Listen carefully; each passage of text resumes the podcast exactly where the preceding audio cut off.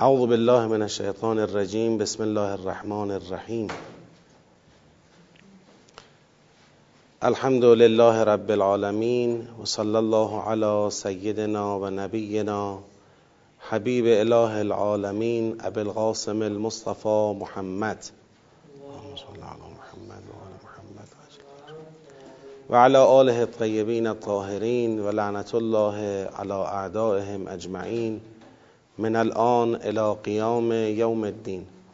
سلام عرض می‌کنم خدمت شما قرآن آموزان گرامی متدبران عزیز و ارجمند.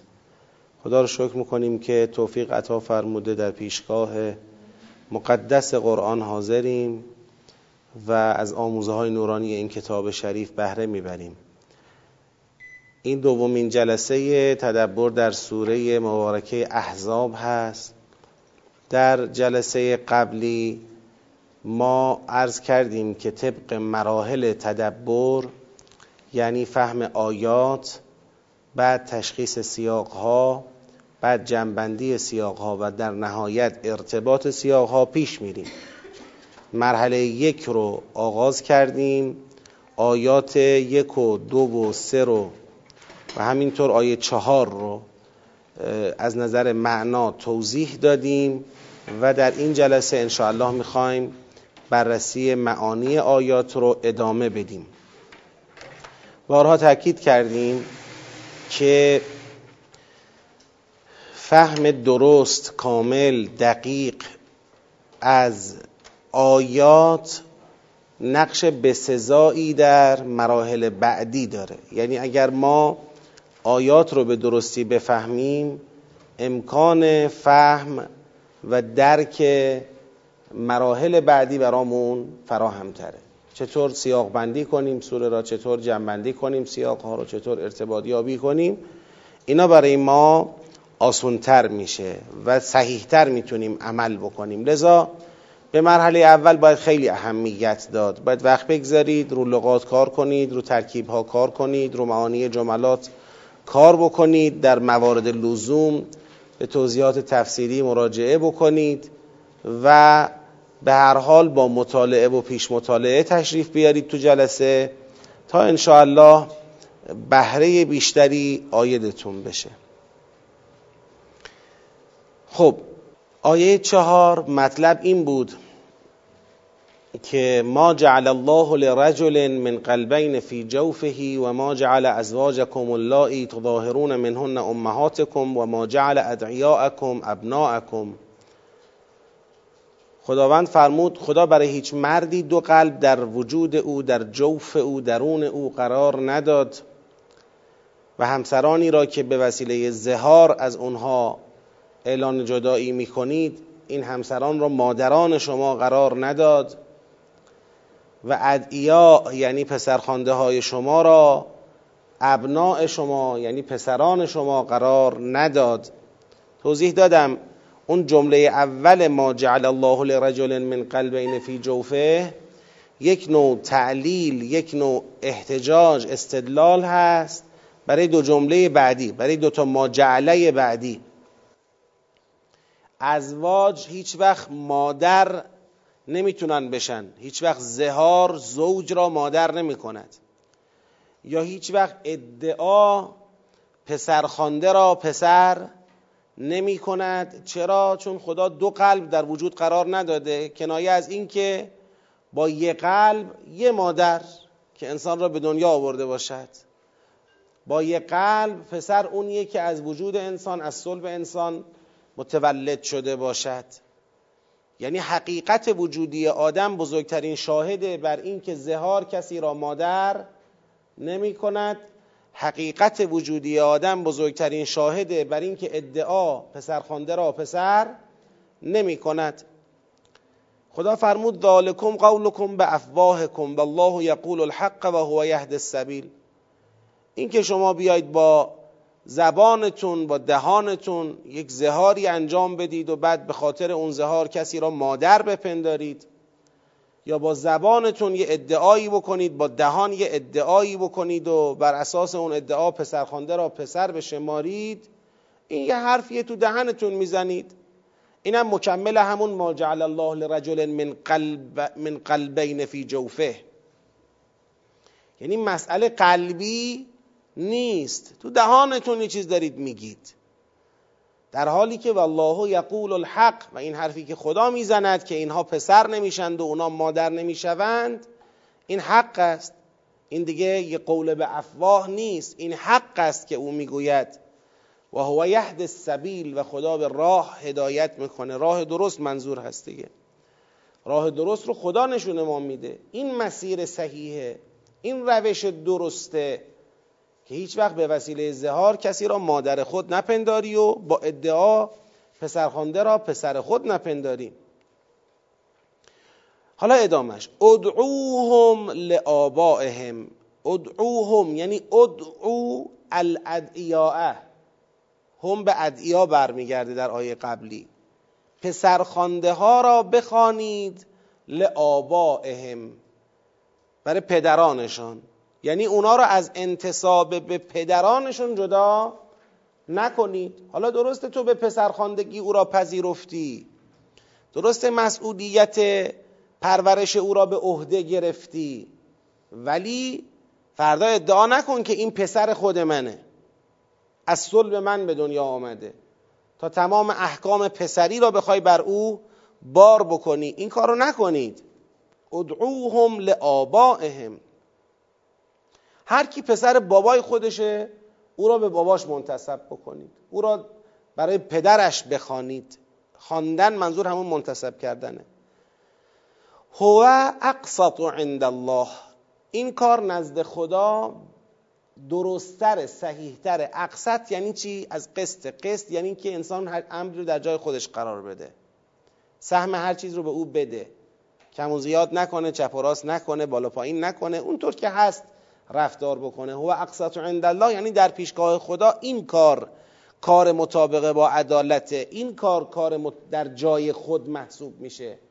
و الا غیر از این باشه مثل اینکه امری را که در پیشگاه خدا جای دیگری دارد شما جاشو عوض کردی. این خدا نمیپذیره. حالا فعل لم تعلموا آباءهم اگر پدران اونها را نشناختید حالا میگه آقا ما نمی‌دونیم اصلا پدرش کیه این بچه رو مثلا سر راه پیدا کردیم. رفتیم از پرورشگاه گرفتیم. پرورشگاه هم گفتن که آقا این سر راهی بوده پدر و مادرش. معلوم نیست کیان. در این صورت چی؟ در این صورت هم ندیم بگیم این پسر خود ماست. نه در این صورت هم نگید. فاخوانکم فی الدین. حالا اگرم پدرانشون رو پیدا نکردید اینا برادران شما در دینن. یعنی برادر دینیتونن. حکم برادر دینی را با شما دارند. البته و موالی کن. موالی جمع مولاه اینجا به, من به معنی کسی است که تحت ولایت است. میگه اخوانکم فی الدین و موالیکم یعنی ولایت ولایت شما بر اینها را ما قبول داریم. ما مشکلی با ولایت شما بر اینها نداریم. این ولایت که اینجا داره ازش صحبت می‌کنه یه معنا اینه که این ولایت برادران دینی بر یکدیگر است به قرینه اخوان و کنفدین. اخوان و کنفدین و موالیکم. چطور برادران دینی نسبت به یکدیگر ولایت دارند؟ شما یه همچین ولایتی نسبت به او دارید چه اینکه او هم همچین ولایتی نسبت به شما دارد. یعنی ولایت برادرانه بین شما حاکم است. یه حدی از ولایت بین مؤمنینه. خب در حالی که اگر به اون رابطه ادعوهم لآبائهم توجه بکنیم و دقت بکنیم در اون رابطه باید یه مقدار این ولایت را طولی ارزیابی کنیم. یعنی سنخ ولایت ولایت برادر بر برادر اینجا نیست. میگه خدا میگه بله این از نظر نسبت نسبتش برادری دینی با شماست. ولی موالی شما هم هستند یعنی شما یک نوعی از ولایت را بر اونها دارید. این ولایت از چی نشأت می‌گیره؟ از اینکه بالاخره اینا رو بزرگ می‌کنید نون و آب اینا رو می‌دید مسئولیت اینا رو میپذیرید. ما نمی‌خوایم کلا بگیم شما هیچ جور ولایتی بر اونها ندارید. اما اون رو پسر خودتون ندانید که اگر پسر خود دانستی احکامی بر اون بار میشه. مثلا در ارث احکامی بر اون بار میشه یا در مسئله ازدواج. ازدواج با مطلقه این پسرخوانده یا ازدواج با همسر این پسرخوانده در صورتی که پسرخوانده مرده باشد. اینجا احکامی بر اون بار میشه. اگه پسر باشه ارثش یه طوره پسر نباشه مسئله متفاوته. اگه پسر باشه همسر او حرام ابدیه بر شما. حتی اگر طلاق بگیره شما نمی‌تونی عروست رو باش ازدواج بکنی.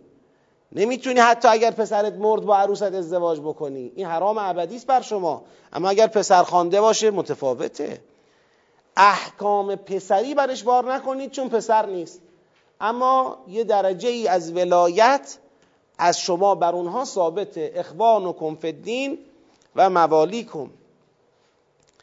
و لیس علیکم جناح فیما اخطأتم به. حالا خدا فرمود که ادعوهم لآبائهم بعد فإن لم تعلموا آباءهم فاخوانکم فی الدین و موالیکم حالا اگر خطایی رخ داد یعنی یه بچه ای را فکر کردن این باباشه و به این بابا نسبتش دادن و خطا بود. این وقت چی میشه؟ یعنی بالاخره احتمال بروز خطا وجود داره دیگه توی اینجور موارد. تصور شده این پسر این باباست در حالی که پسر اون بابا نبوده. گفتن فلانی پسر فلانی. احکام پسریت را بین او و یه نفری که فکر می‌کردن پدرشه برقرار کردن. ولی خطا بود. در صورتی که خطا باشد لیس علیکم جناح فیما اخطأتم به. تو جایی که خطا خطا نه عمدن. یه بار شما عمدن کسی را به کسی نسبت میدی پسری را به پدری نسبت میدی که او پدرش نیست. یه بار خطا این اتفاق افتاده. خطا اگر باشه طبیعتا گناهی هم متوجه شما نیست چون شما تعمدی در این مسئله نداشتید. ولکن ما تعمدت قلوبکم اونی که ما باش مشکل داریم اون مواردی است که قلبهای شما عمدن مرتکب می شود یعنی شما یه چیزی رو دارید به قلبتان از طریق قلبتون عمدن به عنوان پسر می‌خوانید که می‌دانید هم پسر نیست. این بحث قلبه اینم که در جلسه قبلی اشاره کردم اینم یه شاهدیه که امر امر قلبیه و خدا می‌خواد بگه در امر قلبی یا باید دو تا قلب باشه که نداریم یا اگر یه قلبه تو یه قلب دو جور پسر معنا ندارد یکی از صلب یکی از اعتبار. مسئله پسر بودن امر تکوینی صلبیه امر اعتباری جعلی نیست. لذا اگر شما بخوای عمدن قلبت را وادار بکنی یا قلب شما را وادار کند به قبول کسی که پسرتون نیست به عنوان پسر این رو خدا میگه من نمیپذیرم. ولکن ما تعمدت قلوبکم این قابل قبول نیست. و کان الله غفورا رحیما و خدا غفور رحیمه حالا غفور رحیم نسبت به چی؟ با توجه به لیس علیکم جناحون؟ نسبت به خطاها. نسبت به خطاها غفور رحیمه. حالا نسبت به تعمدات چی؟ با توبه کنی برگردی. اگر عمدی در کار بوده شما کسی را به کسی نسبت دادید باید توبه کنید برگردید. بازم ان الله کان الله غفورا رحیما. خدا غفور رحیمه. متوجه نشده دیگه چی دیگه. فکر کردن این بابای اینه. حالا در واقع نبوده. آیا بابت اینم فردا گردن ما را می‌گیرن یقه ما را می‌گیرن؟ بله دیگه به خاطر احکامی که برش مترتب میشه. میگه نخیر نمی‌گیرن گردنتون چون خطا بود چون درسته در واقع خدا می‌دانست که اون پدر این نیست این پسر اون نیست. ولی شما فکر کردید هست. شما دچار اشتباه شدید. ما بر شما عفو می‌کنیم. ما تو مسئله واقع بالاخره اصابت به واقع یه شرایطی داره. یه وقتهایی ممکنه ما نتونیم به واقع برسیم. و با یه زن معتبری با یه قرائن و شواهدی بگیم این پسر اینه این پدر اینه. بعدا هم در قیامت معلوم بشه نبود. در ادعوهم لآبائهم می‌تونه خطا اتفاق بیفته. ولا در این که فَإِن لَمْ تَعْلَمُوا آبَاءَهُمْ فَإِخْوَانُكُمْ فِي الدِّينِ و که دیگه جای خطا نیست دیگه. نمی‌دونیم باباش کیه. خطا اونجایی پیش میاد کسی را فکر می‌کنم پدر کسیه اینم پسر اونه اینو به اون نسبت میدم. در حالی که اشتباه بوده. من اشتباه می‌کردم این نبوده. خب ببینید این مسئله مبتلا به ها. یعنی حالا سوای اینکه جایگاهش توی این سیاق و توی این سوره چیه در وقت خودش بهش می‌پردازیم. اما بالاخره مبتلا بهه یعنی الان خیلی وقتا میرن کسی را به عنوان فرزند خانده می‌گیرن بالاخره از پرورشگاه می‌گیرن یا مثلا از بچگی قبل از اینکه این بچه متوجه بشه پدر و مادر واقعیش کی هستن او رو به پدر مادر دیگری میسپرن حالا خدایی نکرده بحث خرید و فروش بعضا هست. توی بالاخره طبقات ضعیف جامعه بعضی از مفاسد گاهی پیش میاد یکیش همینه. هرچند که در طبقات قوی جامعه مفاسد از نوع دیگری معمولا پیش میاد. اما یکی از مفاسدی که متاسفانه بعضا انسان احساس می‌کنه در حال رواجم هست همین مسئله فروش فرزندانه. بچه رو یکی دیگه مثلا به دنیا میاره از یک پدر دیگری اصلا به دنیا میاد میفروشن به یک خانواده ای که بچه دار نمی‌شده. اینو اینا می‌برن براش شناسنامه می‌گیرن و چه می‌کنن و میشه بچه خودشون. ببینید اینا به هم زدن انصابه. در پیشگاه خدا جرم این کار کم نیست. حالا سوای اینکه شما مجوز خرید و فروش نداشتی. سوای اینکه خیلی مسائل گناهان اینجا اتفاق میفته که نباید بیفته. حالا سوای همه اینها اینکه انصاب به هم می‌خوره. یعنی فردا این آدم خودش را پسر اون آدم اون خودش را پدر این. میدانه همه احکام پسر پدری یا پسر مادری یا فرزند خلاصه پدری فرزند مادری را همه رو بار می‌کنن. از محرمیت از ازدواج از ارث همه را براش بار می‌کنن. خب در حالی که این هیچ پشتوانه و عقبه ای نزد خدا نداره. این جابجا جا کردن ها و در واقع احکام بیجایی است که بر غیر مورد خود بار شده و داره پیگیری میشه. خدا راضی به این مسئله نیست. خدا نسبت به خیلی چیزهایی که ما فکر می‌کنیم چندان مهم نیست خیلی حساسه. مثلا ما با خودمون میگیم حالا این حرام نباشه مردم خیال کنن حرامه. چطور میشه؟ حالا این کار جایز نباشه مردم خیال کنن جایزه. یا جایز مردم خیال کنن جایز نیست در حالی که جایزه. چطور میشه؟ ما ساده می‌گیریم در حالی که شریعت در نگاه خدا سهل و ساده به این معنا که حالا عمل شد شد نشد نشد توجه کردید کردید نکردید نکردید قبول داشتید داشتید نداشتید مهم نیست. این شکلی نیست. مهمه. شما ببینید الان در یه همچین سوره ای با یه همچین مقدمه ای که به هر حال مقدمه سنگینی بود. یا ایها نبی اتق الله و بحثای بعدیش رسیدیم الان به این نقطه. که با زبان و با دهان و با ادعا کسی را می‌کنید مادر که مادرتون نیست. کسی را می‌کنید فرزند که فرزندتون نیست. بعد احکام مادری و فرزندی را می‌خواید بار کنید که قابل بار کردن نیست. این متاسفانه خطایی است که در جامعه ما هم کم اتفاق نمیفته متاسفانه. حالا کمی که میگیم نه اینکه یعنی در حجم بالا داره اتفاق میفته نسبت به مدل گناهی که اینجا وجود داره کم نیست این مقدار. اگه برید به گزارش ها مراجعه کنید می‌بینید. آمار خرید و فروش فرزند و بحثای دیگه یا نسبت دادن های بی پایه و اساس. این پسر فلانیه. ما تعمدت یعنی عمدن کسی را به غیر پدرش نسبت بدهید. به خاطر اینکه اصلا جایگاه قبول فرزند یا عدم اون قلبه. آیه قبلی چی گفتیم؟ ما جعل الله لرجل من قلبین فی جوفه. قلب چیه؟ قلب منظورمون این جارحه گوشتی وسط سینه که نیست. حقیقت وجودی ماست. می‌خواد بگه در حقیقت وجودی شما بالاخره مادر بودن یا پسر بودن یه ما به ازایی داره. شما از اون که تخطی می‌کنی برخلاف حقیقت وجودت کسی را پسر میدانی که پسر نیست. برخلاف حقیقت وجودت کسی را مادر میدانی که مادر نیست. این گناه حقیقت وجود توست. یعنی داری یه امری را با حقیقت وجودت گناه داری می‌کنی. خلاف تکوینت داری گناه می‌کنی.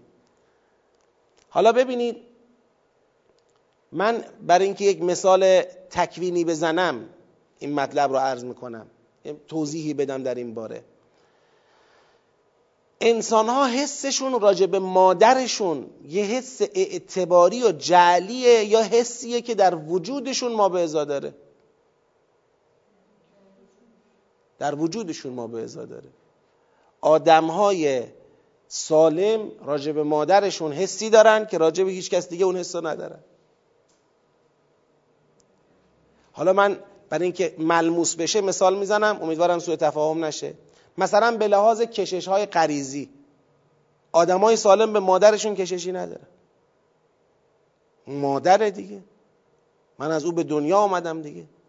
یعنی محرمیت اون مادر و حرمت اون مادر تو وجود تو قلب آدم حکه. حالا تو می‌خوای با یه جمله یکیو بکنی مادر. وحر که که وحر امی؟ مثلا همسر را. همسری که علل قاعده شما کشش غریزی بهش داشتی. باش ازدواج کردی باش زندگی کردی. حالا می‌خوای با یه جمله او رو در جایگاه مادر قرار بدی. و کشش های غریزی به او را منتفی بدانی. بگی دیگه تو مادری. مگه با گفتنه؟ مگه با جمله کسی مادر کسی میشه؟ این گناه حقیقت وجود توست. این گناه قلب توست. تعمدت قلوبکم. اینجا قلبه که داره یک گناه بزرگ و عمدی انجام میده. اعتبار نیست. یعنی قابل درک وجدانیه. پسرم همینه. گفتم در جلسه قبلی اصلا مسئله معرفت پدر به پسر تو قرآن به عنوان شاخص معرفته. یعرفونه کما یعرفون ابناءهم. اصلا اینکه پدری پسر بشناسد فرزند خود را بشناسد این یه امر ذاتیه این فرزند از صلب این به وجود آمده. یک کشش ذاتی اینجا وجود داره. قلبی تکوینی. شما اینو ندیده می‌گیری.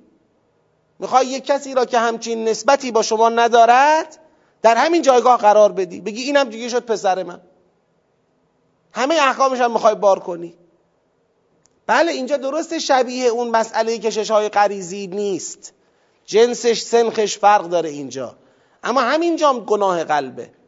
کسی که پسر نیست چطور تو پسر قرار دادی واسه خودت؟ بله می‌تونی بگی آقا این چون من تربیتش کردم بزرگش کردم یه ولایتی بر او دارم. اخوان و کنفدین و موالی کن. یه ولایتی بر او دارم. مشکلی نداره. اما اینکه شما این در واقع حس پدری را یا اون تمام لوازم و احکام پدر پسری را اینجا بخوای بار کنی مجاز نیست. این حقو نداری. حالا بعدا معلوم میشه که چرا اصلا سوره روی این قضیه اینقدر اهمیت داده و اینقدر حساسیت نشون داده. کار داره باهاش. خب گناه یه وقت گناهه. در واقع شما یک امر اعتباری را داری تخلف ازش می‌کنی. این گناه را شاید نشه گناه قلب دانست. اما یه بار هست یه امری برخلاف ذاتت برخلاف وجودت حقیقت درونیت داری مرتکب میشی. این دیگه چیه؟ این در واقع گناه قلبه. حالا البته میشه عامترم دید. آقا تمام کارهایی که ما می‌کنیم کسب قلب ماست اون به جای خود محفوظ. بالاخره حقیقت وجود ماست که داره گناه می‌کنه. اما همه گناهان نسبت خاص با قلب ندارن. اینجا چون صحبت از جابجا جا کردن نسبت های تکوینی و ذاتی و حقیقی هست اینجا جای یعنی بحث قلب پررنگتره روشنتره اینجا که اینجا خود گناه قلبه. یعنی خودت داری خودتو گول می‌زنی. اینجا دیگه به نظر حقیر می‌رسه خواستر جایگاه قلب. خب اونم حقیقتی داره در وجود ما. بالاخره چرا شرط کردن که پوست و گوشت و استخوانت از این شیر رویده باشد. یا مثلا شرط کردن که فرض بفرمایید اینقدر مدت شیردهی طول کشیده باشد. این تعداد دفعات اتفاق افتاده باشد که یه اثر تکوینی بگذاره. اون میشه مادر رضایی. اثر تکوینی داره. یعنی شما اونجا دیگه اون چیزی در اندالله اون اثر تکوینی برقرار شده. این جایگاه مادر پیدا کرد برای شما. محرم ابدی شد. به خاطر اینکه این حد این نصاب رو پر کرد. از این نصاب دیگه احراز شد. میشه مادر میشه امر تکوینی. خلاصه خدا می‌خواد بگه این در وجود شماها در وجود ماها جایگاه و پایگاه داره. حالا ما راجع به همین قصه توی همین سیاق مطلبی داریم. راجع به مادر بودن ازواج پیغمبر اونجا من نکاتی دارم که مکمل بحثه. خب پس ادعوهم لآبائهم و اقسط عند الله فإن لم تعلموا آباءهم فإخوانكم في الدين ومواليكم وليس عليكم جناح فيما أخطأتم به ولكن ما تعمدت قلوبكم یعنی ولكن عليكم جناح فيما تعمدت قلوبكم و کان الله غفورا رحیما. بعد میفرماید النبی اولا بالمؤمنین من انفسهم. حالا که بحث موالی آمد و راجع به نسبت های ولایی داریم صحبت می‌کنیم بدانید که نبی پیغمبر اکرم نسبت به مؤمنان اولاست من انفسهم از خودشون. یعنی اینکه یه نفر خودش بر خودش یه ولایتی دارد دیگه. یعنی یه نفر بالاخره زمامدار امر خودش هست دیگه. تصمیم گیر برای خودش هست که راجع به خودش که اختیار داره که پیغمبر اکرم درباره مؤمنان از خودشون بیشتر صاحب اختیاره. از خود مؤمنان بیشتر صاحب اختیاره. اولاست. تو یه تصمیمی درباره خودت بگیری پیغمبر اکرم هم یه تصمیمی درباره تو بگیره. تصمیمی که پیغمبر اکرم درباره تو می‌گیره مقدمه بر تصمیمی که خودت درباره خودت می‌گیره ولایت او بالاتر است از ولایت مؤمنین بر خودشون. یا این یک لایه از بحث. پدر بر پسر ولایت دارد. پدر بر فرزند ولایت دارد. شوهر بر همسرش ولایت دارد. ولایت پیغمبر اکرم بر اون فرزند. ولایت پیغمبر اکرم بر اون همسر از این پدر و از این شوهرم بالاتره. او بیش از پدر صاحب اختیار فرزند اون پدر هست. او بیش از شوهر صاحب اختیار زن این آقا هست. ولایت دارد. یعنی چی؟ یعنی صاحب اختیار است. النبی اولا بالمؤمنین من انفسهم. یه همچین مقام مطلقی را در حوزه ولایت که ولایت او بالاتر باشد از ولایت مؤمنین بر خودشان و بر یکدیگر حالا به هر عنوانی بر یکدیگر ولایت داشته باشند. یه همچین ولایتی را خدا چرا به پیغمبر میده؟ به خاطر اینکه خدا پیغمبرش را می‌شناسه دیگه. این پیغمبری را که او مبعوث کرده به نبوت اشرف کائنات اشرف مخلوقات هماهنگ ترین انسان با ناموس دهر همین پیغمبره. آگاه ترین انسان از حقیقت وجودی و از احکام و لوازم اون همین پیغمبره. این پیغمبر حالا تو همین سوره به موردی خواهیم رسید. خدا در مسئله تعدد ازواج مسئله ای رو حکم می‌کنه برای مؤمنین میگه پیغمبر معاف. پیغمبر معافه. حالا اونجا خواهیم رسید. چرا همونجا توضیح میده؟ میگه چون ایشون ایشون رو اگر بخوایم به این چارچوب در بیاریم از عدالت دورش کردیم. ایشون بدون این چارچوب عادلتر است. شما هستید که اگر چارچوب براتون نظرن عدالت ندارید. برای همسرانش بهتر است که همچین چارچوبی نداشته باشه. چرا؟ چون ایشون داره قدم به قدم مطابق حقیقت مطابق تکلیف الهی مطابق ناموس دهر مطابق ما به ازای تکوینی که تو این عالم وجود داره پیش میره. لذا با خیال راحت این را بدانید که النبیو اولا بالمؤمنین من انفسهم. از خود مؤمنان بر اونها بیشتر ولایت دارد. چه از مؤمنی بر خودش ولایت او بالاتر است چه از مؤمنین بر یکدیگر به عنوان پدر و فرزند به عنوان شوهر و زن و به عنوان غیره و غیره اون ولایت های دیگری که در بین مؤمنین وجود داره ولایت ایشون از همه مصادیق اون ولایت ها بالاتره. در هر جهتی پیغمبر بر مؤمنین اولا از خود مؤمنینه. مطلق. در هر جهتی. قطعا پیغمبر ولایتش را در واقع با مصالح و با حقایق همراه کرده. یعنی خدا این جایگاه مطلق را به او داده چون او سزاوار این جایگاه بوده. علم لازم تقوای لازم شناخت لازم. هر چرا که لازم بوده برای این ولایت مطلق او داشته که خدا این ولایت مطلق را به او داده. خب؟ این قطعا پس او مصالح رو در نظر می‌گیره. بیش از ما می‌دونه مسلحت ما چیه. اما اگر با مصالح یه قیدی می‌خوایم بذاریم ولایت را از اطلاق در بیاریم نه. ولایت مطلقه. این نیستش که الان شما در یه موردی بگی اینجا پیغمبر اعمال ولایتی کرد که با مسلحت من جور در نمی آمد پس من به مسلحت خودم عمل می‌کنم اینطوری نیست. او مسلحت تو را بیشتر از تو می‌داند. اگر قبول داریم ولایت مطلقه بحث نداریم دیگه. ولایت مطلق است. ولایت پیغمبر بر مؤمنین از خود مؤمنان بیشتره. در همه امور. مطلق.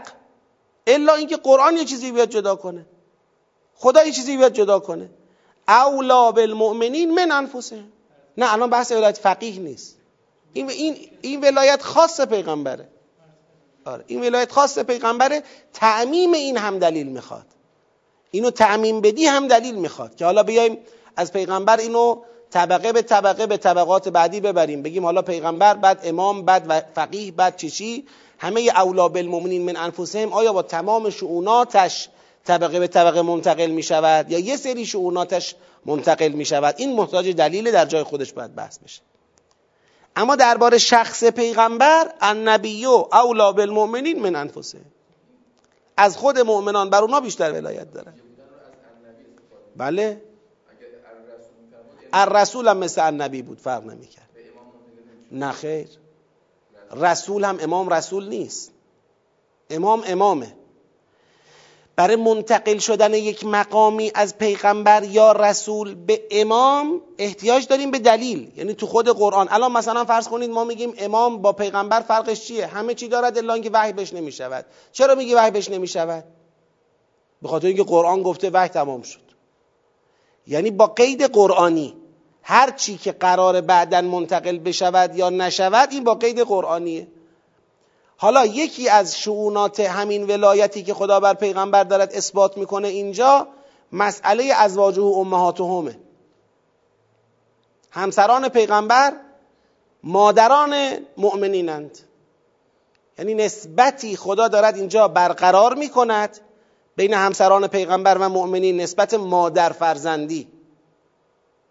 که البته تو همین سوره اینو تبیین می‌کنه که این نسبت که برقرار می‌کنم در مسئله هجاب نیست.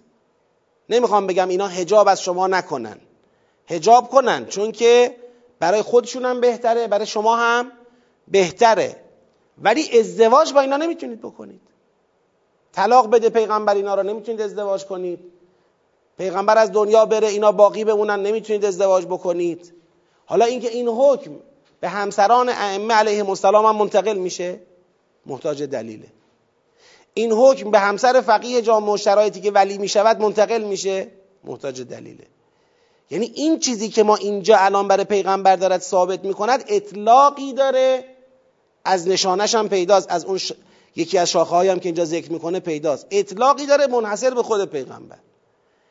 اثبات هر مقدار از این ولایت برای هر کس دیگری یا نفی هر مقدار از این از جانشینان پیغمبر احتیاج به بحث مستقل خودش رو داره. یعنی باید با دیدن آیات دیگر قرآن و با دیدن روایات معتبر این مسئله رو بحث کرد.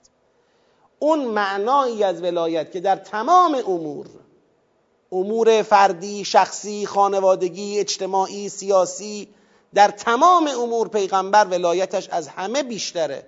بر همه از همه بیشتره حتی از خودشون خاص شخص پیغمبر. خودی النبی معنیش انبیا نیست.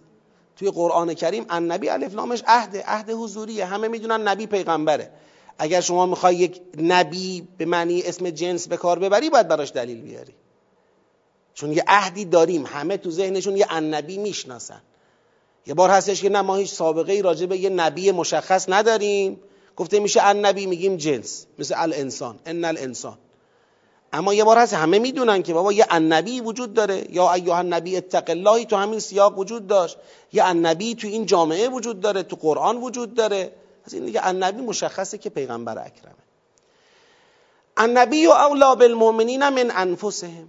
پیغمبر نسبت به مؤمنان از خودشون ولایتش بالاتره. در تمام امورات. حالا اینکه پیغمبر خودش می‌داند کجا اعمال ولایت کند کجا نکند یعنی خدا اختیار داره میده دست او. چون او را سزاوار این اختیار می‌بیند. او می خدا می‌داند که پیغمبر یه وقت نمیاد بگه خب علکی از باب خدای نکرده خدای نکرده مثلا. از باب نفسانیت بیاد بگه این خانم دیگه همسر شما نیست. بفرمایید. رو نفسانیت. یا بیاد بگه این پسر پسر تو نیست. رو نفسانیت. بیاد یه مسائل شخصی تو. این رشته که داری می‌خونی به درد تو نمی‌خوره دیگه نخون. رو نفسانیت. خب خدا که می‌دونه میگن اون اختیار را دارد برای کسی قرار می‌دهد که او را از هر جهت برای این ولایت چه دیده؟ سزاوار دیده. علم لازم حکمت لازم. الان خود خدا. ولایتش از پیغمبر هم بالاتره دیگه. خدا اولای دیگه. خدا و الله ولی الذین آمنو دیگه اینجا هیچ کس نمی‌تونه صرفه هم بکنه. حتی نمی‌تونه سوال هم بکنه. خالق مالک رب. خب خدا چجور اعمال ولایت می‌کنه؟ عادلانه ظالمانه نفسانی رو تقوا رو چی؟ خدا قطعا عادلانه و قطعا حکیمانه رو حساب اعمال ولایت می‌کنه. این پیغمبر نماینده اون خداست. میگه من اینو هم صاحب اختیار شما قرار دادم طوری که در هر امری از خود شما صاحب اختیار تره پس اگر یه جایی پیغمبر یه تصمیمی براتون گرفت اونجا دیگه حالا می‌رسیم تو همین سوره. جایی که خدا و پیغمبر تصمیمی برای کسی می‌گیرن اون دیگه اختیار در اون امر ندارد. حالا پایه مسئله همینه. او دیگه اختیار نداره در اونجا. تصمیم گرفته شد. دعا می‌کنه پیغمبر. حاجت میمه پیغمبر خالق نیست رب نیست مالک نیست. من عند الله ولی است. صاحب اختیار است. اختیار و ولایت در حوزه مسائل تصمیم گرفتن و این کارو بکنم نکنم و این درست غلطه و ایناست. در حوزه خلق و رزق نیست. حالا در حوزه خلق و رزق خدا یه مقامی داده اینا واسطه خلقن یا واسطه مثلا فیضن واسطه فیضن نه واسطه خلق. واسطه فیضن باش. واسطه مثلا دعا کردنن که رزق مؤمنین بیشتر باشه. باشه در حد واسطه و دعا کن و پیش خدا آبروداری و اینا بله. اما اینکه اینا یه مثلا تفویض امری شده باشد به پیغمبر در مسائل تکوینی من براش دلیلی سراغ ندارم. النبی اولا بالمؤمنین من انفسهم و ازواجه امهاتهم. ازواج پیغمبر مادران مؤمنینن. حالا ببینید من اینجا می‌خوام یک نتیجه بگیرم و حواسا جمع باشه. خدا خودش تو همین دو تا جمله قبلی به ما گفتش که مسئله ام کسی بودن مادر بودن یه امر چیه؟ قلبیه. اصلا استد این که استدلال کنه شما با جمله نمی‌تونی کسی را مادر خودت بدانی گفت ما جعل الله لرجل من قلبین فی جوفه. بعد گفتی و ما جعل ازواجکم اللایی تظاهرون منهن امهاتکم. چطور شد که اونجا خدا گفت امر امر قلبیه و چون کسی که با زهار مادر می‌خوای بدانی او را مادرت نمی‌شود چون این تو قلب جایگاهی ندارد. حالا چطور شد ازواج پیغمبر شدن امهات؟ شما به قرینه سیاق باید بفهمی همینم قلبیه. یعنی خدا دارد چی می‌کند؟ اخبار از یک حقیقت قلبی می‌کند. آقا من خالق این عالمم من عالم هستم من مکونم. من دارم به شما میگم اگر کسی شد زوج و نبی این در حقیقت وجودی شما جایگاه مادر پیدا می‌کنه. در حقیقت وجودی شما پایگاه مادرانه پیدا می‌کنه. جایگاه مادر پیدا می‌کنه. این مسئله جل به این معنای که بدون هیچ در واقع عقبه ای در قلب یه جعلی انجام شده نیست. خوب دقت کنید. من اینجا دو تا فرض را براتون مطرح کنم. از اون فرضی که خودم دارم صحبت می‌کنم دفاع کنم. یه فرض اینه که کسی بگه ازواجه امهاتهم یه جعل اعتباریه. یعنی خدا دارد ازواج پیغمبر را به منزله به منزله چی قرار میده برای مؤمنین؟ بگید. به منزله مادر. یعنی یه جعل دارد می‌کند. بعد اگر از خدا سوال شود چرا داری جعل می‌کنی؟ خودت یه خورده پیش گفتی که ما جعل ازواجکم اللایی تظاهرون منهن من منهن امهاتکم یا اینکه ما جعل ادعیاکم ابناءکم اینجا چرا داری همچین جعلی می‌کنی؟ جواب خدا این خواهد بود که خب شما حق جعل ندارید. چون جایگاهتون جایگاه چون این جعلی نیست من حق جعل دارم. من حق جعل دارم. من اینطور جعل می‌کنم که ازواج پیغمبر چی باشن؟ مادران شما باشن. احکام مادری اینجا بار بشود. حالا احکام مادری را تو همین سوره بیان هم می‌کنه. میگه به غیر از محرم نامحرمی ها یعنی ازدواج نتونید باشون بکنید. ازدواج با زن پیغمبر بعد پیغمبر یا بعد از طلاق پیغمبر جایز نیست. حالا تعظیم و احترام و امثال اینها رو هم خیلی اضافه کردن به احکام مادری. باید احترامش رو نگه داری. باید بالاخره توهین بهش نکنی و چیزای دیگه. پس این یه نگاه که خدا یه جعل انجام داده. از خدا سوال کنیم چرا جعل کردی؟ برمیگرده میگه که خب من خدا من بخوام جعل کنم لازم نیست. از شما کسب تکلیف بکنم که جعل بکنم یا نه؟ شما هستید که اگه خواستید جعل کنید حجت می‌خواید.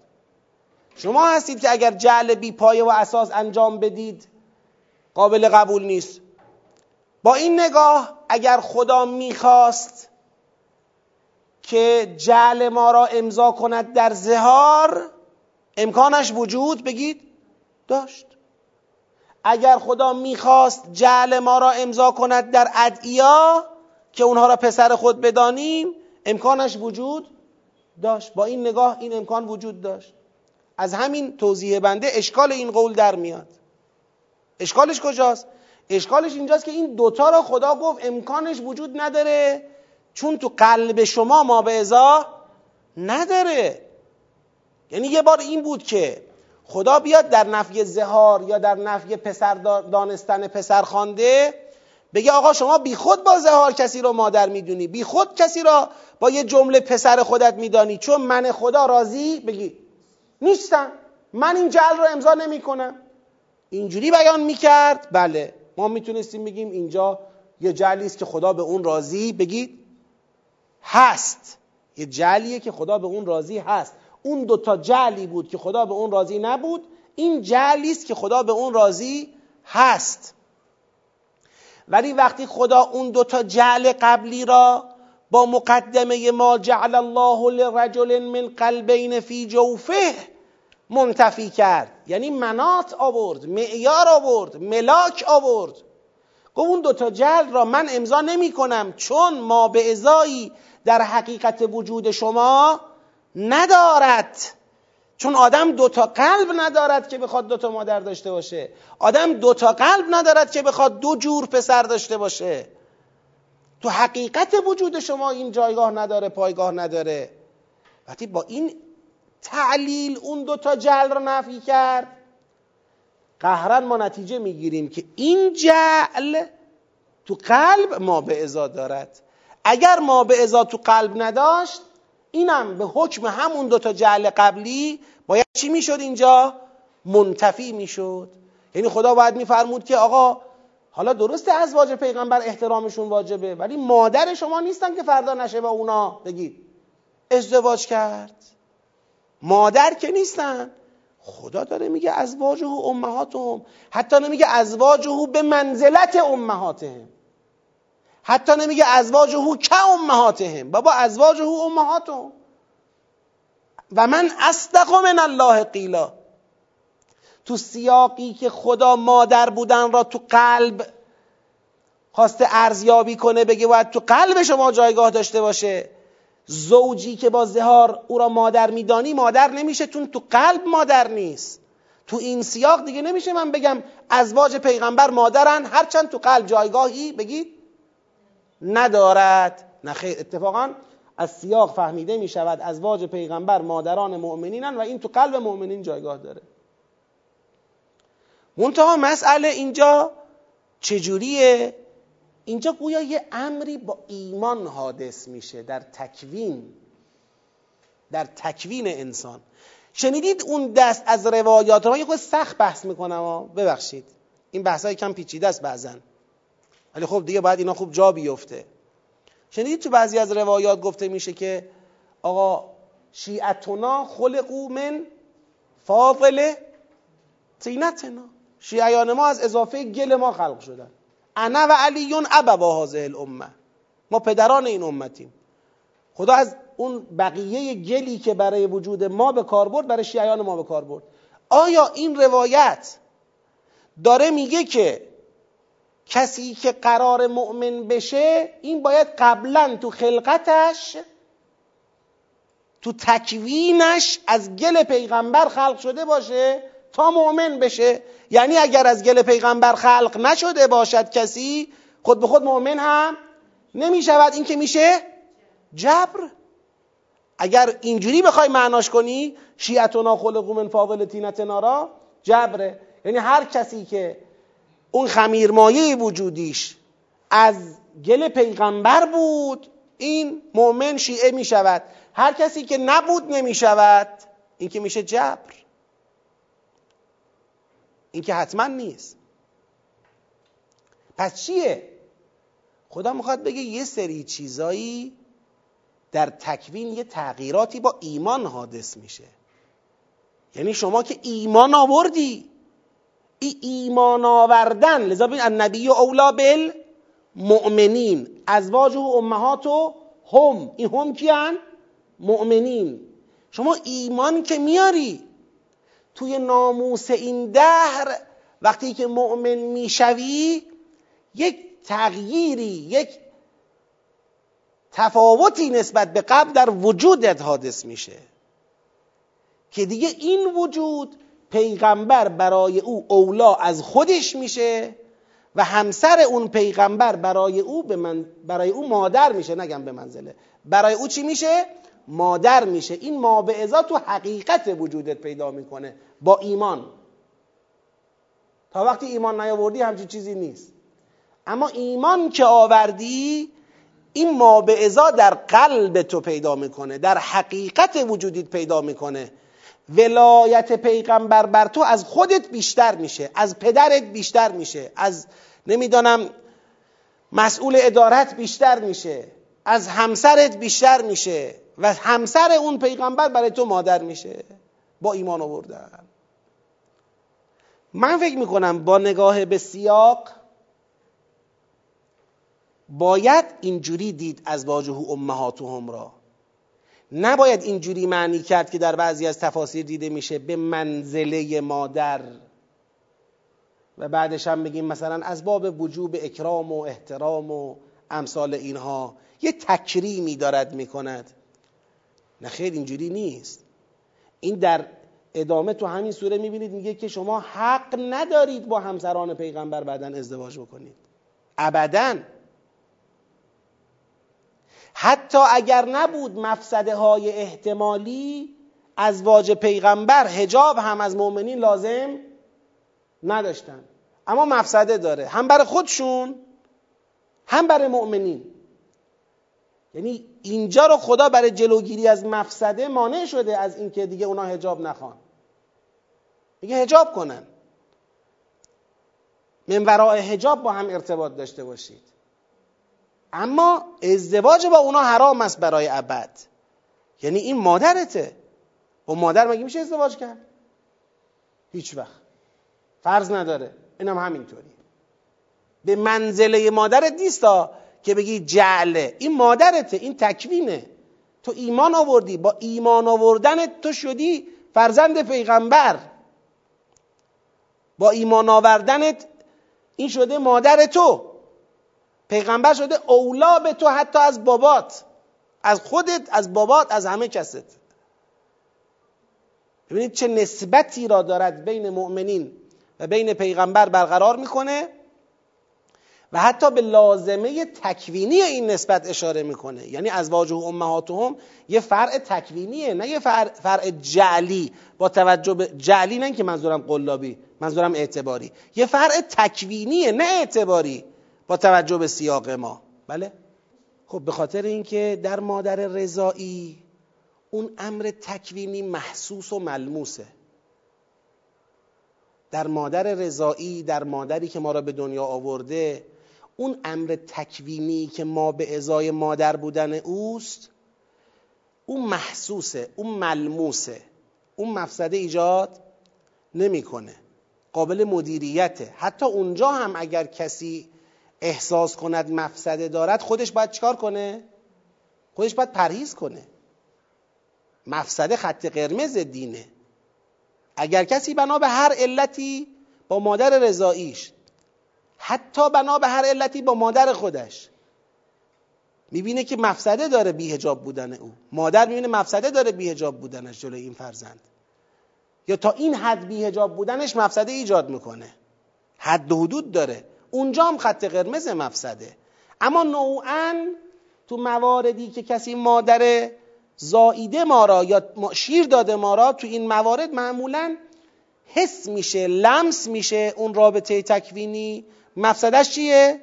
ضریب مفسدش میاد پایین تر اما در مورد این مسئله یعنی مادر بودن همسران پیغمبر برای مؤمنین این رابطه تکوینی حس نمیشه به آسونی. چون مسئله وسیع اجتماعی. اینجا اولا اطهر خدا میگه اطهر و ازکا اینه که هجابه باشه. غیر از اینکه هجاب یه جنبه احترامی هم تو خودش داره. خیلی قدیمی ها همیشه هجاب رو تابعی از محرم نامحرمی قرار نمی‌دادن. یه بخشی از هجاب مال احترام بود. کسی که محترمه به این سادگی هجابش جلوی حتی مهارمش کم نمیشه. الان شما می‌دونید تو احکام فقهی مادر چقدر باید از فرزندش خود را بپوشانه؟ بدید در تمام رساله های فقهی نگاه کنید.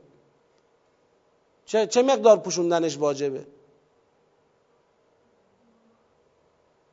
از ناف تا زانو. بقیه آزاده. خب اما آیا مادران متدین مؤمن اینجوری تو گناه ها میچرخن؟ خب نه. به خاطر اینکه می‌دونن این ممکنه برای فرزندان چی داشته باشه؟ خودشون حد و حدودش رو تشخیص میدن. کجا کی چجور؟ اینطوریه. پس توی اون رابطه تکوی... رابطه ماها با مادری که ما را به دنیا آورده یا با مادری که شیر به ما داده معمولا به خاطر درک اون رابطه تکوینی توسط خود مؤمنین و خود اون مادر مفسده پایین تره اما در رابطه با همسران پیغمبر هم به جهت حفظ احترام اجتماعیشون و هم به جهت اینکه بالاخره شناخت هیچ وقت در این ابعاد مثل شناخت مادر اتفاق نمیفته خدایی که عالم به مسلحت احکام هست اینجا هجاب را نگه میداره اما جواز ازدواج نمیده. هجاب باید باشه جواز ازدواج با اینا رو بعد از پیغمبر ندارد کسی. مادره دیگه مادره. بله بله. اون رابطه سببیه دیگه. اونجا رابطه به خاطر اینکه شما محرم به دختر اون میشی از نظر اینکه همسرت میشه دیگه اون نمی‌تونه همسرت باشه. به اون میگن محرم. بله هجابش هم برداشته میشه. بله. اونا دیگه احکامه. ببینید مادریت را اینجا با توجه به سیاق ما ثابت کردیم تکوینیه. اما احکام مادریت رو بر این امر تکوینی کی باید بار کنه؟ خدا. خدا ایناشو بار می‌کنه. میگه تو این مورد از مادریت این بار میشه. تو سایر موارد مادریت اینام بار میشه. بله این مادر با تمام احکام مادری که تو را به دنیا آورده نه. اما آیا حالا که همه اون احکام نیست پس این مادریت تکوینی نیست؟ من اینو نمی‌خوام بپذیرم. من با توجه به اون فهمی که از سیاق داشتیم خواستم بگم که این ازواج و امهاتهم جل و اعتبار نیست. این اخبار از یک حقیقت قلبی است. که تازه این حقیقت قلبی با ایمان به وجود میاد. که برای همون اون روایت رو ذکر کردم.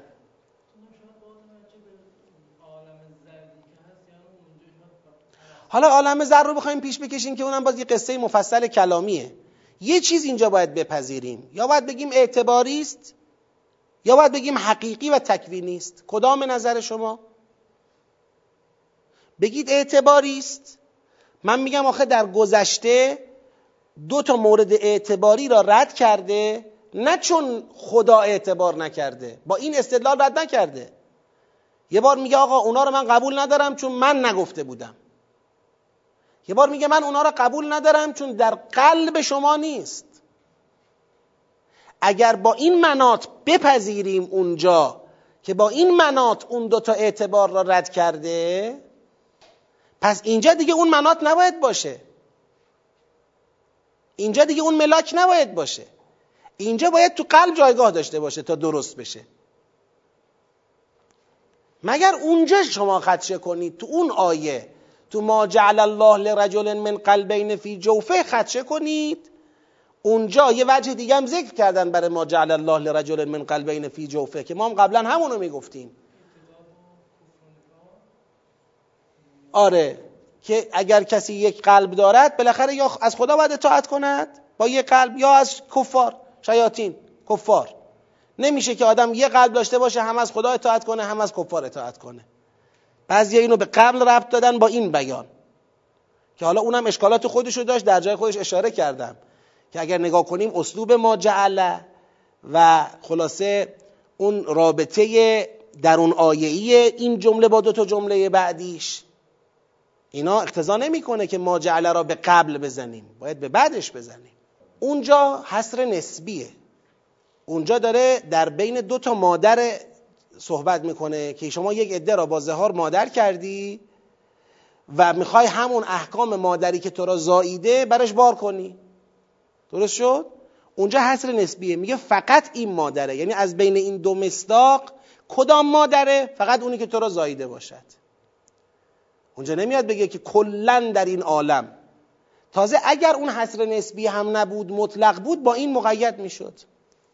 اینم قرآنه. داره میگه ازواج و امهاتو. اصلا اون وقت همین اون رد می‌کنه. یعنی اون اومده که بگه هیچ جور اعتباری را ما نمیپذیریم. مادر فقط اونیه که زاییده. عبا دارد لسان اون. اگر شما بخوای اینجوری نگاه کنی عبا دارد لسان ان امهاتهم الا اللهی ولدنهم از اینکه شما مادر اعتباری درست کنی. عبا داره. اون می‌خواد بگه اعتبارها رو قبول ندارم چون فقط به تکوین اعتنا می‌کنم. منتها اونجا اونجا پای همسران پیغمبر وسط نیست. اونجا صحبت از مادر واقعی و مادر زهاریه. با زهار کسی رو مادر کرده باشی. اونجا میگه این نیست فقط این مادره. اما اینجا داره میگه آقا ازواج پیغمبر امهاتند این به ایمان شد. شما تا مؤمن نشی این رابطه تکوینی وجود نداره. این دیگه یه بحثیه ها باید تو کلام بحث بشه که اصلا آیا واقعا ایمان آوردن. اون روایاتی که خوندن برای همینه. باید بریم اونجا بحث کنیم. آیا ایمان آوردن در حقیقت وجودی ما اثر تکوینی می‌گذاره یا نمی‌گذاره؟ آیا صرفا ایمان یک امر جعلی و اعتباریه یا واقعا یه چیزی در تکوین ما تغییر می‌کنه؟ این مسئله است اگه بپذیریم که ایمان اون حقیقت وجودی ما را تحت تاثیر خودش قرار میده می‌تونه یکی از اون تغییرات هم همین باشه که لازمش میشه چی؟ میشه اولویت پیغمبر و مادر بودن همسران پیغمبر. نه اون بحثش در قرآن یکیه. در یه جاهایی که خود خدا فرق گذاشته بله. اما در استفاده ها و استعمالات عام فرقی نمی‌کنه. آره. اون بحثش مفصله. بله خدا گفته مثلا ادعای اسلام ادعای ایمان می‌کنن ولی ایمان ندارن اسلام دارن. اونجا خودش خود فرق گذاشته. اما یه جایی همون اسلام را به عنوان اولاترین و بالاترین صفت ابراهیم علیه السلام ذکر کرده. همون اسلام را. این کاملا باید نگاه کنیم به استعمالات و به جایگاه اون کلمات. خب حالا انشاءالله رو اینم مطالعه بکنید.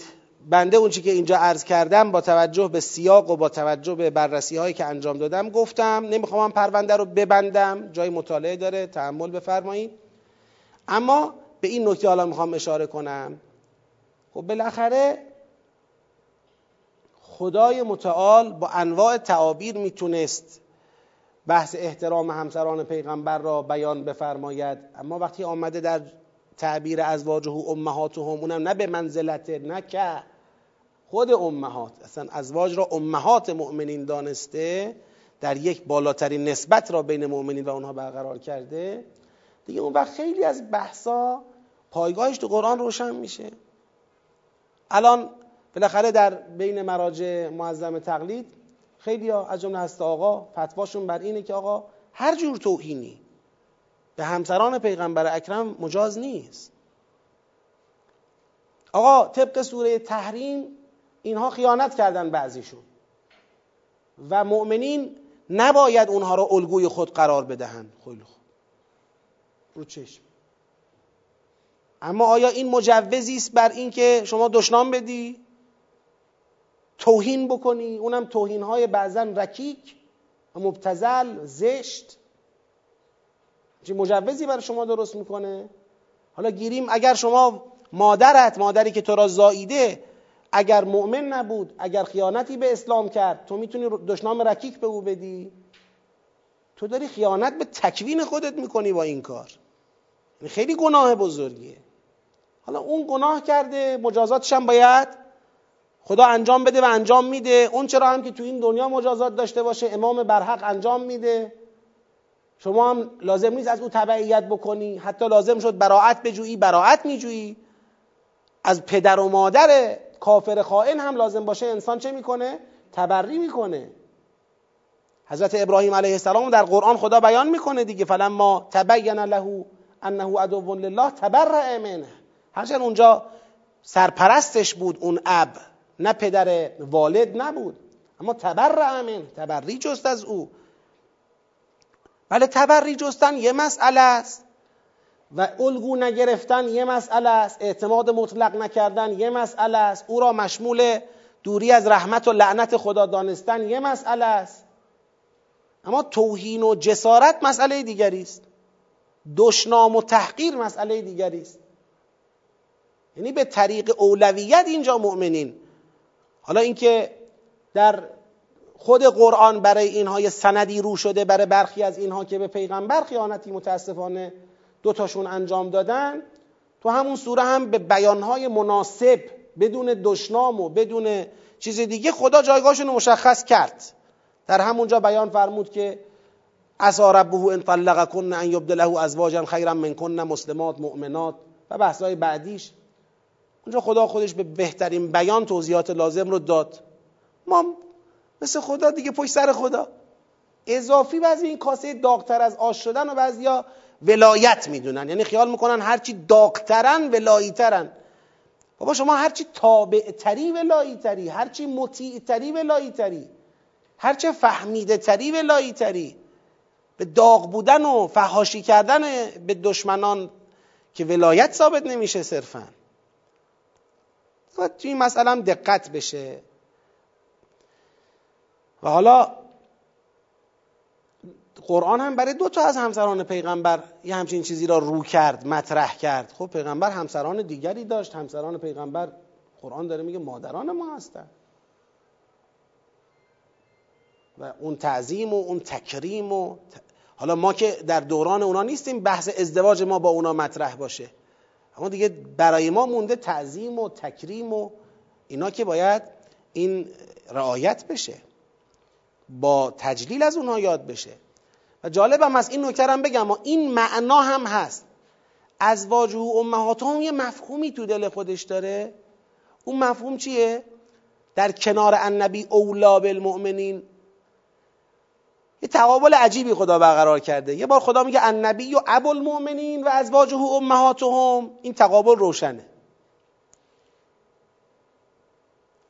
اما یه بار میگه النبی اولا ازواجه امهات. این یه تقابل زاینده است. از روی ازواجه امهات می‌فهمیم که پس النبی اب. یعنی النبی اولا بالمؤمنین و ابو المؤمنین از روی اولا بالمؤمنین می‌فهمیم که ازواج پیغمبر لسن به اولا بالمؤمنین در جایی که پدر و مادر هستن ولایت فرزند با کیه؟ بفرمایید. با پدر دیگه. نوبت به مادر که نمی‌رسه. حالا بعدا خواهید فهمید چرا تو این سوره خواسته بگه ازواج پیغمبر امهاتند چرا؟ چون خیلی ها در جایگاه چی قرار داده بودن از واجه پیغمبر را؟ ولایی. یعنی از اونها اطاعت می‌کردن. پیغمبر را میکوبیدن به سردمداری بعضی از ازواجش. بعد باشون می‌خواستی حرف بزنی؟ میگو بالاخره همسر پیغمبر است. خب همسر پیغمبر است. ولی تو که نیست. اونی که ولی توست خود پیغمبر است. او چیه؟ او مادر تو احترامش واجبه احترامش کن. بعد پیغمبر باش ازدواج نکن. خب یه خورده طول کشید این جمله ولی خب می برد دیگه چاره ای نبود. باید روش به این مقدار صحبت می‌شد. و اولو الارحام بعضهم اولا به بعض فی کتاب الله من المؤمنین و المهاجرین الا ان تفعلوا الى اولیائکم معروفا. من معنی مد نظر خودمو میگم بعد معنی مشهورم میگم و دلایل نفیشو عرض می‌کنم. اولو الارحام یعنی کسانی که با هم نسبت چی دارن؟ رحمی دارند ارحام جمع رحمه رحم هم عضوی است که فرزند در اون پرورش پیدا می‌کنه و از اونجا متولد میشه. کسانی که نس رابطه نسبی با هم دارند. اولو الارحام پدر پسر نمی‌دونم پدر بزرگ فرزندان و پدر مادر اولو الارحام برادر خواهرها ام عمودای خاله ها فامیلا. اولو الارحام بعضهم اولا به بعض فی کتاب الله. در کتاب الله یعنی در اونچه خدا نوشته است در اونچه خدا مقرر فرموده است بعض از اولو الارحام نسبت به بعض دیگر اولا هستند. یعنی چی؟ یعنی پدر نسبت به پسر اولاست. پدر بزرگ و جد پدری نسبت به نوه اولاست.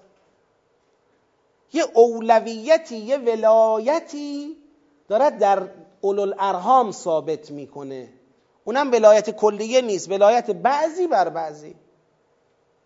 بعضهم اولا به بعض فی کتاب الله. در کتاب خدا چنینه.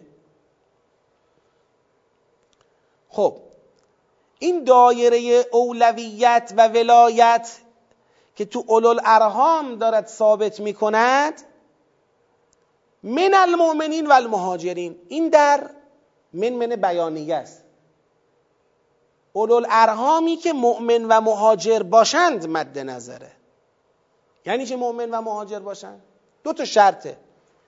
یعنی یکی ایمان لازمه برای تحقق این ولایت. اگر حالا یک کسی یه پدری مؤمن شده پسرش نه. یه پسری مؤمن شده پدرش بگید نه. اینجا ولایت ثابت نمیشه. ولایت در اونجایی ثابت میشه که شرط ایمان صدق کنه.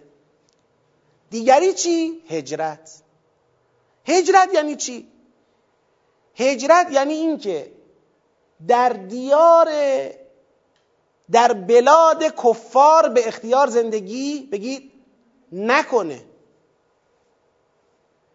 یعنی یک پدری پسری دارد پسر ایمان آورده اما میره به اختیار در ولایت کفار قرار میده خود را تحت سلطه کفار قرار میده خود را. قوانین کشور کفر را میپذیره و تحت ولایت کفار قرار می‌گیره. این میشه مؤمن غیر مهاجر. یعنی مؤمنی که از بلاد کفر هجرت کند به بلاد ایمان و تحت ولایت ایمانی پیغمبر بگنجد. اون وقت ولایت پدر بر او ثابته و الا ثابت نیست. اینی که من عرض کردم رو دار اینجا بریم بعد رو احکام فقهیش کار بشه. خیلی ها فکر می‌کنم اینطوری باشه که صرف ایمان رو برای اثبات ولایت نسبی و احکام ولایت نسبی چی می‌دونن؟ کافی شاید هجرت را یه امر مربوط به زمان نزول بدونن می‌دونید که در زمان نزول این آیه قصه این بود قرار شد مؤمنان از مکه هجرت کنن به کجا؟ به مدینه اونایی که هجرت نکردند دیگه تحت الولایه اسلام نبودند. لذا احکام ولایت نسبی هم بار نمیشه دیگه. این پسرمه این آگه پسرت باشه بیاد. لذا تو همین راستا بود که حتی زنان مؤمن مهاجر را خدا گفت چیکار کنید؟ بپذیرید. تاوانش هم بدید ولی بپذیرید. در سوره مبارک ممتحنه. یعنی خدا راه را برای هجرت کاملا چه کرد؟ باز کرد. حالا کسی به اختیار خودش هجرت نکرده مونده مکه. این دیگه تحت ولایت مؤمنین نیست. جالب قرآن کریم میگه حتی مؤمنانی که هجرت نکردن اگر یه روزی مورد ظلم واقع شدند از شما کمک خواستند؟ در مقابل ظالمان. اگر شما با اون ظالمان پیمان دارید پیمان همکاری دارید نمی‌تونید به این مؤمنانی که در ولایت اونا هستن کمک کنید. عجیبه. تا هجرت نکند کسی تا خودش رو به اختیار کسی بخواد در بلاد کفر زندگی کنه و ولایت کفار را بپذیره اون رابطه ولای ایمانی هم بر او صدق نمی کند نسبی هم به طریق به بیان این آیه بر او صدق نمی کند. اون اولویت تابع از این مسئله است. البته این مسئله فقهی دارد. من فعلا در حوزه فقه نمی‌خوام بحث رو تمام کنم. باید بره روایات دیده بشه و چه. ولی آیه داره بیان می‌کنه که من المؤمنین و المهاجرین دو قید ایمان و هجرت برای تحقق اولویت رحمی و ولایت رحمی لازمه. امروزه خیلی ها رو می‌بینید. خیلی ها رو می‌بینید که با خودشون همین من نکته که می‌خوام عرض بکنم به نظرم مبتلا بهه. با خودشون اینجور میگن. آها بریم پناهنده شیم مثلا به آلمان. پناهنده بشیم نمی‌دونم فرانسه. پناهنده بشیم آمریکا. پناهنده بشیم انگلیس. پناهنده یعنی چی؟ یعنی میره تحت الولایه اونها خود را قرار میده. این اسناد پناهندگی را نمی‌دونم دیدید یا ندیدید. چه چیزایی رو باید اونجا اقرار بکنن؟ یعنی قوانین شما را میپذیریم تصمیمات شما را میپذیریم. فردا بین شما و کشور خودمون جنگ شد طرف شما هستیم ما. و خیلی چیزای دیگه. یعنی خیلی چیزا را میره تعهد میده. چه اینکه اگر کسی بخواد به اسلام پناهنده بشه ما از او باید تعهداتی بگیریم دیگه. در سوره ممتحنه خدا اشاره کرده. تعهداتی باید بگیریم. اونا هم همینطورن کفار. تعهداتی می‌گیرن از این بندگان خدا که اینا رو تحت الحمایه و تحت الولایه خودشون چیکار کنن؟ قرار بدن. این غیر از اقامت گرفتن موقت برای تحصیل و چیزهای دیگه است پناهندگی من منظورمه یعنی رفته در پناه کفار خودشو قرار داده. بعد میگه من مسلمونیم سر جاشه. نمازمو می‌خونم روزمو می‌گیرم. مثلا خب من الان نمی‌خوام بگم این نمازی که می‌خونی قبول هست یا نیست روزی که می‌گیری قبول هست یا نیست. کاری فعلا با اینا ندارم. هرچند خدا خیلی راحت میگه قبول نیست. خیلی راحت. شما بخوای با کفار هر چی ببندی تحت ولایت کفار به هر شکلی سنوتی کن فی بعض الامر. برید سوره مبارکه محمد صلی الله علیه و آله سلم ببینید. ذالک بانهم قالوا للذین كرهوا ما انزل الله. سنطیعکم فی بعض الامر. فاحبط الله اعمالهم. همه چی رو خدا باطل می‌کنه. حالا تو نماز بخون روزه بگیر هر کار می‌خوای بکنی بکن. تو رفتی در پناه کفار خود تو قرار دادی. ما روایت های عجیبی داریم. میگه میگه اهل بیت علیهم السلام روایت ازشون هست. مریض شدی خدا غیرت داره از اینکه تو بری مرض تو به طبیب کافر بگی. به طبیب کافر آ تو بیا منو خوب کن.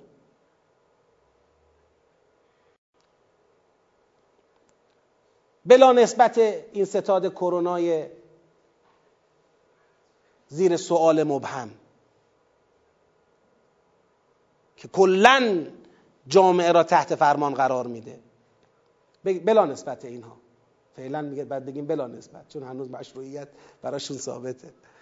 خب می‌خوام این نکته رو عرض بکنم که ولایت شرطش اینه اگر شما از ولایت اسلام خارج شدی هجرت نکردی در بلاد اسلامی سکونت نکردی تحت الولایه اسلام قرار نگرفتی ولایت نسبی هم ثابت نیست. یعنی از نظر فقهی قابل بحثه که ارث به او می‌رسه یا نه. به اینی که پناهنده شده به یه جای دیگه ای. از او ارث مسلمان می‌بره یا نه؟ مسلمان به او ارث میده یا نه؟ قابل بحثه. ولو که او ادعای کفرم نکرده باشه اما ولایت ثابت نمیشه. اولو الارهام بعضهم اولا به بعض فی کتاب الله من المؤمنین و المهاجرین خب. ما هجرت کردیم دیگه. ما در ما اصلا قهرن در بلاد اسلامی هستیم. هجرت چی رو می‌خواد ثابت کنه؟ می‌خواد ولایت اسلام را بر شما ثابت کنه. اصلا هجرت در قرآن اینه. از بلادی که ولایت کفره به بلاد اسلام هجرت کنی. خب الان شما در بلاد اسلامی دیگه برای شما اصلا اون هدف حاصله. نیاز به هجرت نداره. شما همینجا به دنیا اومدی همینجا رشد کردی. اما برفرض اگر امروز تو زمان ما یه مسلمانی توی کشور کفری به دنیا میاد تحت بلایه کفاره. ولی مسلمانه یا مسلمان شد. شخصی در بلاد کفر زندگی می‌کرده مسلمان شد. باید هجرت کنه. به بلاد اسلامی. خدا ولایت چون ببینید اون دولتی که داره برای او تصمیم می‌گیره اون دولتی که درباره او باید تصمیم گیری کنه قضاوت کنه مسائل او را رتق و فتق بکنه تعهداتی که از او می‌گیره هر چیزی اون دولت دولت کفر ولایت کفر بر شماست. خدا راضی به این نیست. هجرت کن برو. اونا اصلا اونا همه فروعات امر هجرته. حقیقت هجرت تو قرآن این نیست. سوره های متعددی به بحث هجرت در قرآن اشاره کرده. از جملهش سوره نحله که خیلی پررنگ به این مسئله اشاره کرده. اصلا هجرت یکی از های بزرگ صدر اسلام. بحران کفر و ایمانه خیلی تو جریان هجرت باختن. هجرت اختیاری نبود. دستور هجرت آمد. خیلی ها چون نمی‌خواستن هجرت کنن از ایمان دست کشیدن. به پیغمبر فحاشی ها کردن. ایمان آورده بودن تو مکه. حاضر به هجرت نشدن. باختن لغزیدن. چندین بحران در صدر اسلام وجود داشته. یکیش بحران هجرت بوده. بحران نرم افزاری داشت. حالا سوای سخت افزاریش. پذیرش هجرت و اینکه شرط ایمان هجرت است. خب اون هجرت برای چی تحقق پیدا می‌کنه؟ برای اینکه بیاید در بلاد اسلامی. تحت حکومت و ولایت پیغمبر باشید نه دیگه دشمنان و کفار. خب برای کسی که توی بلاد اسلامی به دنیا میاد دیگه سالبه به انتفاع چی میشه؟ موضوع میشه. خود به خود موضوع مهاجرت مال اونیه که تو بلاد کفر باشه. باید هجرت کرده باشه. بله. باید یا اون موقع که بلاد اسلامی نبود باید حکومت می‌کردیم از زیر یوغ انقلاب می‌کردیم از زیر یوغ کفر در میومدیم در آمدیم به لطف الهی. خب ادعای اسلام داشتن دو تا نگاه بود. تا قبل از اینکه امام رحمت الله علیه انقلاب کند یه نگاهی نگاه رایج بود و اون اینکه در دوران غیبت تکلیف تشکیل حکومت نداریم. مثل اینکه خودمون رو مجاز می‌دیدیم که در دوران غیبت اضطرارا مجبورا حکومت کفار را حکومت غیر اسلام را بپذیریم. خیلی هم اینو البته توجیه می‌کردن می‌گفتن شاه مسلمانه. دیگه به این فکر نمی‌کردن که شاه تحت ولایت آمریکاست یا شاههای قبلی تحت ولایت انگلیس بودن. به ایناش فکر نمی‌کردن. می‌گفتن این مسلمانه دیگه حالا حاکم مسلمانه. سایه خدا بر سر ماست و اینجوری تعبیر می‌کردن. خیلی اینجوری توجیه می‌کردن. اونایی هم که حالیشون می‌شد این ولایت ولایت کفر ولایت اسلام نیست. اونا می‌گفتن که خب بالاخره در دوران غیبت تکلیف تحمل دیگه. باید صبر کنیم تا اماممون بیاد حکومت تشکیل بده. که امام رحمت الله علیه این منطق را دگرگون کرد. آقا اگه ما بتوانیم اونی که ما صبر کنیم مال وقتی که نتوانیم. اگه ما بتوانیم حکومت تشکیل بدیم و از زیر یوق تاغوت بیرون بیایم باید این کارو بکنیم. به عنوان یک واجب دینی به عنوان یک واجب شرعی امام انقلاب کرد. بله. علمای ببخشید علمای قبلتر چه چاره ای اندیشیده بودن؟ مشروطه. سلطنت مشروطه چه بود؟ آقا باشه تو سلطنت کن. چون طوری که نمی‌تونیم کاریت بکنیم. ولی مشروط به تایید اسلام تایید احکام اسلام بچه تایید کنند لذا مثلا علما باید یک نظارتی نظارت مایی می داشتن که سلطنت چی پیدا کند؟ مشروعیت پیدا بکنه. منظورم اینه که بالاخره مشروطش کردند این مسئله سلطنت را. بله به مجلس حالا مجلس هم به تایید پنج تا عالم یا هرچی بالاخره یه جوری درست کنیمش. یه جاییش درست بشه بالاخره ما بتونیم تو این حکومت زندگی کنیم. بله؟ سوالشون رو تکرار می‌کنم جواب میدم. اگر قرار بر این باشه که کسی مسلمان شد هجرت به بلاد اسلامی کند مثل اینکه سرزمین های کفر را از اسلام خالی می‌کنیم. تازه یک حیات خلوت امنی برای کیا درست میشه؟ برای کفار درست میشه. و بعدم دیگه اسلام ترویج پیدا نمی‌کنه. اسلام چجوری می‌خواد ترویج پیدا بکنه؟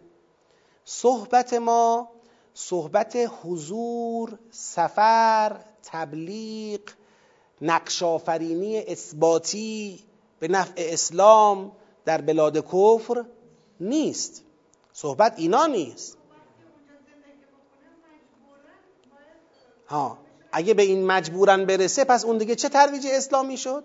وقتی خودت مهره کفاری وقتی خودت سیاه لشکر اونا هستی وقتی علم تو دانش تو تخصص تو حضور تو همه چی به نفع اونا داره در دنیا رقم می‌خوره این دیگه چه ترویج اسلامی شد؟ بله شما باید تحت الولایه اسلام خودتو قرار بدی در پناه اسلام خودتو قرار بدی حالا در پناه اسلام قرار گرفتی در ترویج اسلام میکوشی. از جمله ممکنه بری اونجاها سکونت کنی اقامت بگیری تلاش تبلیغی انجام بدی تلاش علمی انجام بدی تا بلاد اسلامی تقویت بشه تا اسلام ترویج بشه. خب اینا رو کسی مانعش نیست. ما نمی‌خوایم بگیم مطلقا نباید در کشورهای غیر اسلامی زندگی کرد. صحبت این نیست. صحبت قبول ولایت کفاره پناه کفاره. تعهد به این مطلب است که در مواقع لزوم در صورت جنگ بین کفار و اسلام من طرفدار کیم؟ طرفدار کفارم. اصلا لازمه عضویت این دو تابعیتی دو تابعیتی که میگن هی میگن دو تابعیتی نباید مثلا در کشور به مسئولیت برسه چیه؟ چون این رفته تعهد داده. این برای اینکه تابعیت یک کشور بیگانه را بگیره این تعهد داده که آقا من منافع تو را ترجیح میدم. این فردا می‌خواد چیکار بکنه در تزاهم منافع اسلام و کفر؟ برنامهش چیه؟ این باید بیاد در پناه اسلام خودشو قرار بده. و بعدش هم اسلام چیه؟ اسلام نماز روزه است. خب من تو هر جا باشم می‌گیرم انجام میدم. هجاب حالا اون کشورهایی که مخالف هجاب ما نیستن می‌تونیم هجابمون هم اونجا داشته باشیم. حقیقت اسلام ولایته. حقیقت اسلام متصل بودن به ولایت الله. الله ولی الذین آمنو. بعدم پیغمبر بعدم جانشینان پیغمبر تا برسد به فقیه جامع شرایط. این حقیقت اسلامه. لذا اونی که مثلا فرض کنید زمام امر خود را در حوزه اجتماع در حوزه سیاست در حوزه اقتصاد در حوزه فرهنگ زمام بالاخره شما هم یه سهمی تو اون جامعه داری دیگه. به اندازه سهم خودت زمام رو دادی دست کفار. اونا میگن که چجوری درباره شما قضاوت بشود. چه قوانینی را شما رعایت بکن. چه قوانینی را اختیاراتی داری. چه محدودیت هایی داری. اقتصادت چجوری باشه. مالیات چقدر باید بدی و الی آخر. تمام شونات تو اونا دارن تعریف می‌کنن. خب این بخش عمده از زندگی یک انسانه. یعنی انسان رفته بخش اختیارن ها اختیارن. بخش عمده ای از زندگیشو سپرده دست کفار. توی بخشی از زندگیش هم می‌خواد با خدا حرکت کنه. میشه سنقطی حکم فی بعض الامر. یعنی تبعیض قائل بشه. خدا میگه هیچ کس اختیارا نمی‌تونه فرق بذاره. شما در همه امور باید مطیع خدا باشی. مگر دیگه نشد. حالا یه نفری میخوادم هجرت کنه امکان براش مهیا نیست. تو قرآن چقدر آیه داریم سر این موضوع؟ که یک عده که در بلاد کف زندگی کردند و خیلی از دینشون رو نتونستن نگه دارن قهرن به خاطر زندگی در بلاد کفر. دین ناقصی داشتن؟ تو قیامت از اینا سوال میشه. آیا نمی‌تونستید هجرت کنید؟ سوال میشه. آیه قرآنه آیا نمی‌تونستید هجرت کنید؟ اگر جواب قانع کننده ای نداشته باشن خدا عذابشون می‌کنه. موظف بودی هجرت کنی. هجرت امر اختیاری نبود که. تو تمام زندگیت تقسیم بر دو شد تو خیال خودت. نصف زیاد زندگیت دادی دست کفار. تو نصفش هم به خیال خودت مؤمن بودی. خب هجرت می‌کردی. بگذریم. حالا من معنی مشهور هنوز نگفتم. اولو الارحام بعضهم اولا به بعض فی کتاب الله ولایتی بین صاحبان ارحام یعنی در واقع فامیل ها بین بعضی بر بعض دیگر وجود دارد. در دایره مؤمنین و مهاجرین. اولو الارحامی که بیان باشند از مؤمنین و مهاجرین. الا ان تفعلوا الى اولیاءکم معروفا چیه؟ می‌خواد بگه لیسه للاولیاء علی المولین حق الا ان تفعلوا الى اولیاءکم معروفا. می‌خواد بگه من اگر ولایت ثابت می‌کنم لیسه للاولیاء علی المولین حق الا ان تفعلوا الى اولیائکم معروفا. یعنی خدا میگه من اثبات ولایت نکردم. ببینید قصه النبی فرق می‌کنه.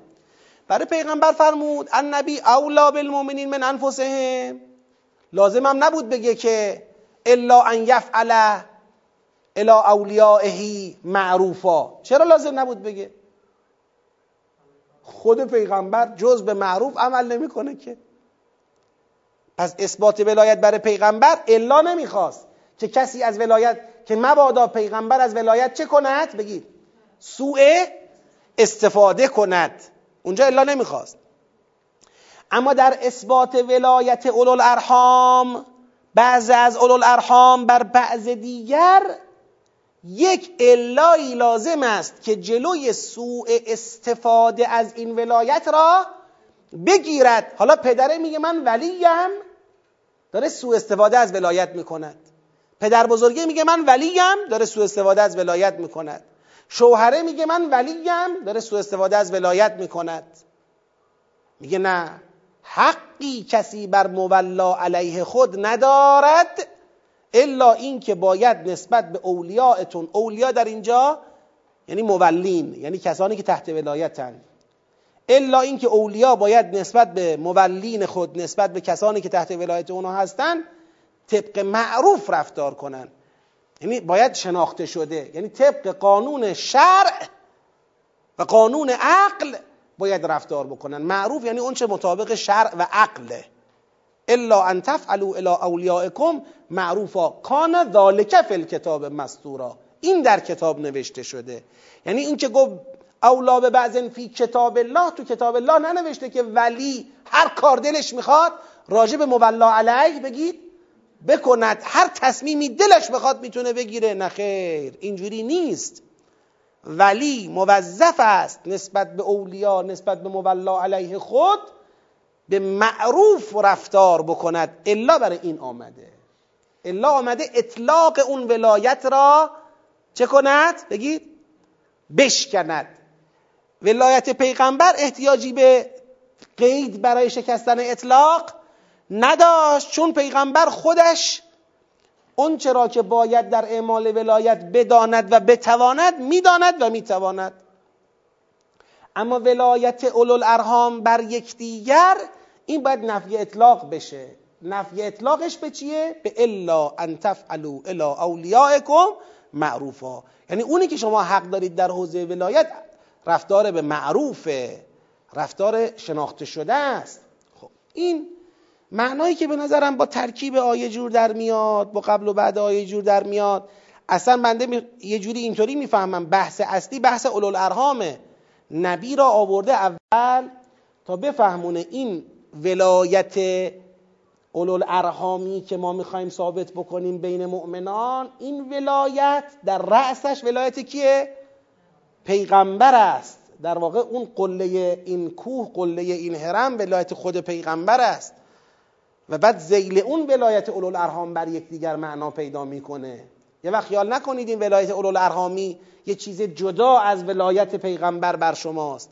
شبکه ولایی یک شبکه به هم پیوسته است که قلش ولایت پیغمبره.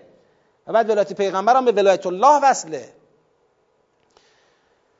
حالا بعضی اینجوری معنی کردن. معنی مشهورم مجبورم بگم دیگه. حالا پنج دقیقه انشالله تمومش کنم. اینجوری معنی کردن. میگن که اولو الارحام بعضهم اولا به بعض فی کتاب الله من المؤمنین و المهاجرین من را در اینجا من تفضیل گرفتن. یعنی گفتن بعض اولو الارحام بر بعض دیگر ولایتی بیش از مؤمنین و مهاجرین دارند. ولایتی بیش از مؤمنین و مهاجرین دارند. چطور در اولا بالمؤمنین من انفسهم اون من من تفضیله؟ اینا اینو من تفضیل گرفتن.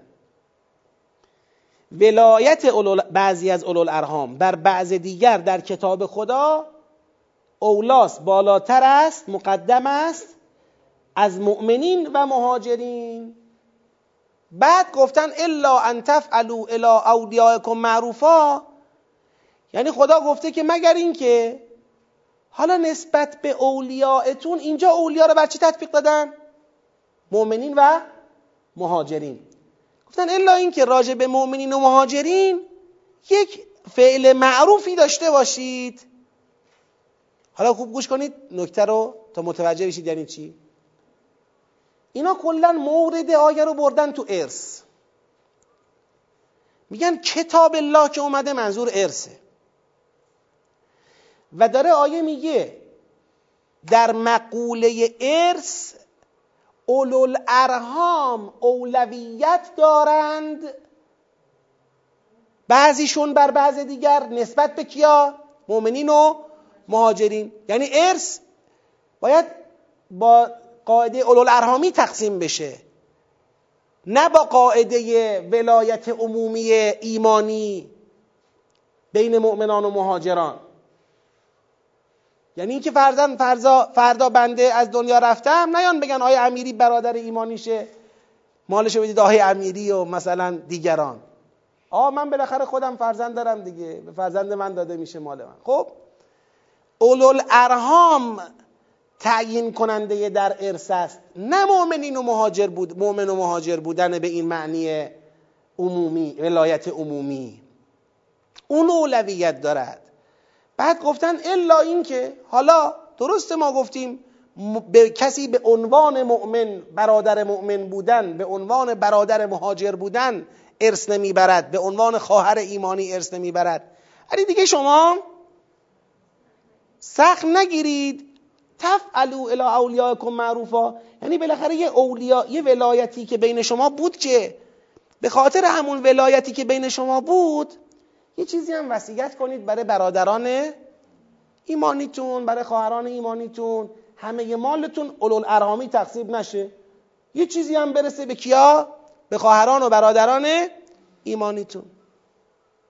صرف نظر از اینکه آیه قابل تطبیق بر ارث هست یا نیست. چون اصلا حالا اینکه قابل تطبیق بر ارث هست یا نیست جای بررسی داره. خب من نمی‌خوام نه نفی کنم نه اثبات کنم. اما تو آیه قبلش بعدش حتی تا پایان سوره ما بحثی از ارث نداریم.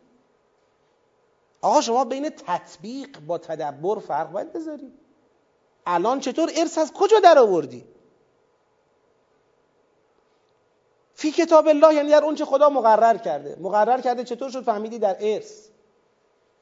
آقا ما یه روایتی داریم اینجا این آیه رو ب... آقا روایات از آیات در شعونات مختلف استفاده کردن. گاهی از آیهی به دلالت ارتباطیش استفاده کردن. گاهی از آیهی به دلالت استقلالیش استفاده کردن. گاهی از آیهی به ظاهرش گاهی از آیهی به باطنش استفاده کردن. گاهی از آیهی به وجوه غیر ظاهرش استفاده کردن. وجوه غیر ظاهر معتبر. که یه بحثی داره که اصلا روایات استفاده اهل بیت از آیات قرآن ورای استفاده ما از آیات قرآنه. اونا مفسر و مبین کتاب الله هم. اون بحث تفسیریه. بحث تبیینیه. تازه در بر فرض صحتش. تازه بر فرض اینکه حدیث سند دارد حدیث مخالف کتاب الله نباشد مخالف عقل نباشد هزار تا بحث دیگه. حدیث معتبر باشه تازه میشه بحث تفسیری بحث فقهی. کجای آیه داره میگه ارث؟ میگه اولو الارهام بعضهم اولا به بعض. فی کتاب الله من المؤمنین و المهاجرین اصلا اینو بخوای من رو اینجا تفضیلیه بگیری معنا غلط میشه. چرا؟ چون در من تفضیلیه باید قسمت قبل و بعد من غیریت داشته باشه. النبی اولا بالمؤمنین من بگید انفسهم آیا نبی با انفس تداخل دارن؟ نبی جزئی از انفسه؟ خب نبی یکی انفس یکیه میگیم نبی اولا بالمؤمنین من انفسهمه. حالا اینجا اولو الارهام بعضهم اولا به بعضین فی کتاب الله من المؤمنین و المهاجرین یعنی شما باید بگی اولو الارهام یه گروهی هن. مؤمنین و مهاجرین یه گروه دیگری هن. این گروه بر اونها ولا... از اونها ولایتشون بیشتر است. یا بر اونها ولایت بالاتری دارن؟ یا همچین معنایی از توش در بیاری. نه بابا این من من بیانیه است. یعنی صحبت اولو ارهامی که می‌کنیم در دایره چی؟ در دایره ایمان و هجرت داریم صحبت می‌کنیم. اولو ارهام بعضشون بر بعض دیگر ولایت دارن در کتاب الله. منتها در دایره ایمان و هجرت. بیان باشند این اولو ارهام از مؤمنین و مهاجرین. و الا اگر کسی اولو ارهام باشد مؤمن نباشد. اولو ارهام باشد مهاجر نباشد. این تو این ولایت حضور نداره.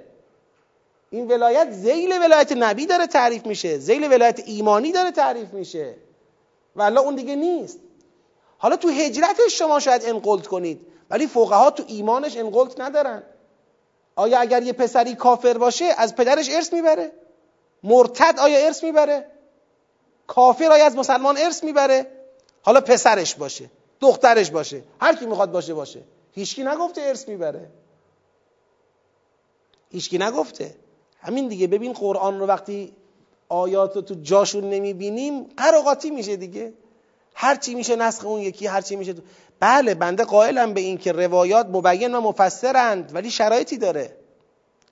بعد از احراز شرایط در جایگاه تبیین و تفسیر به کار میرن. حالا در جایگاه تبیین و تفسیر به کار رفتن بعد از احراز شرایط. آیا نقض معنای تدبری می‌کنن؟ نه. اینکه بعضی به آیه به روایت تفسیری استناد می‌کنن برای فهم تدبری این به خاطر عدم درک صحیح از جایگاه روایته و الا آیه کجا با ارث کار داشت آخه؟ آیه داره اونجایی که گفت نبی و اولا منظورش ارث بود. یعنی پیغمبر ارث می‌برد از مؤمنین ارثای مؤمنین هم به پیغمبر می‌رسد؟ آیا منظور این بود؟ خب به همون معنا که نبی و اولا اینجا اولا منتها این در رتبه نبی مطلق این در رتبه اولو ارهام غیر مطلق. این زیل ولایت نبی است چون او اولاست از همه. حالا تو این مؤمنین بعض اولو ارهام بر بعض دیگر ولایت دارند به شرط ایمان و مهاجرت و به شرطی که معروف رفتار بکنن این زیل اون داره میگنجه. قشنگ داره تعریف اون شبکه ولایت را داره تعریف می‌کنه. عجیبتر این که الا ان تفعلوا الى اولیاءکم معروفات چطور شد شما اولیا را دفعه بر مؤمنین و مهاجرین زدید؟ شما که توی این جمله قبلی اولایی که گفت این اولا برای کی بود؟ برای بعض از اولو ارهام بر بعض دیگر. لذا اولیا علل باید بشن اون بعض دیگر. چطور شد یه دفعه اینجا گفتید اولیا مؤمنین و مهاجرینن بابا یه وقتایی انسان احساس می‌کنه که یک تأثیر پذیری شدیدی از یه شعن نزولی یا از یه روایتی اتفاق میفته تا جایی که طرف اون فهم متبادر صحیح مطابق قاعده منظم سر و تهدار یه آیه رو هم انکار می‌کنه. بابا این آیه رو بخون خودت. اگه بنابر این باشه که اینقدر دست ما باز باشه در شکستن ترکیب ها و در معنی کردن کلمه ها توی اون وقت دیگه هیچ وقت قرآن نمی‌تونه میزان یک شعن نزولی واقع بشه. که آیا این شعن نزول درسته یا درست نیست؟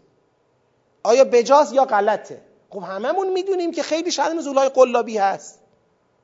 این قلابی ها رو از کجا باید تشخیص بدیم؟ از رو آیه. وقتی شما آیه رو حاضری به خاطر شعن نزول بشکنی خورد کنی تیکه تیکه کنی. خب دیگه چی میمونه از این آیه که راجع به شهادت نزول حرف بزنه؟ همه چیشو میشه جفت و جور کرد. شما باید آیه را به ماهیت یه بار بخونی بفهمی معنی کنی. بعد بتونی آیه را میزان قرار بدی بگی حالا این روایتی که نقل شده برای ما و ما نمی‌دانیم آیا از معصوم بوده یا نبوده آیا معتبر هست یا نیست. ببینیم با این آیه جور در میاد می‌خونه که بعد ما دو تا نکته اضافی هم از این روایت به دست بیاریم یا نمی‌خونه بعد بذاریمش؟ بگید. کنار. خب احادیث عرضه روایت بر کتاب الله مگه یکی دوتاست متواتره. خب اینجوری که عرضه اتفاق نمیفته شما حاضر باشی به خاطر روایت هر بلایی سر آیه بیاری. این میشه عرضه.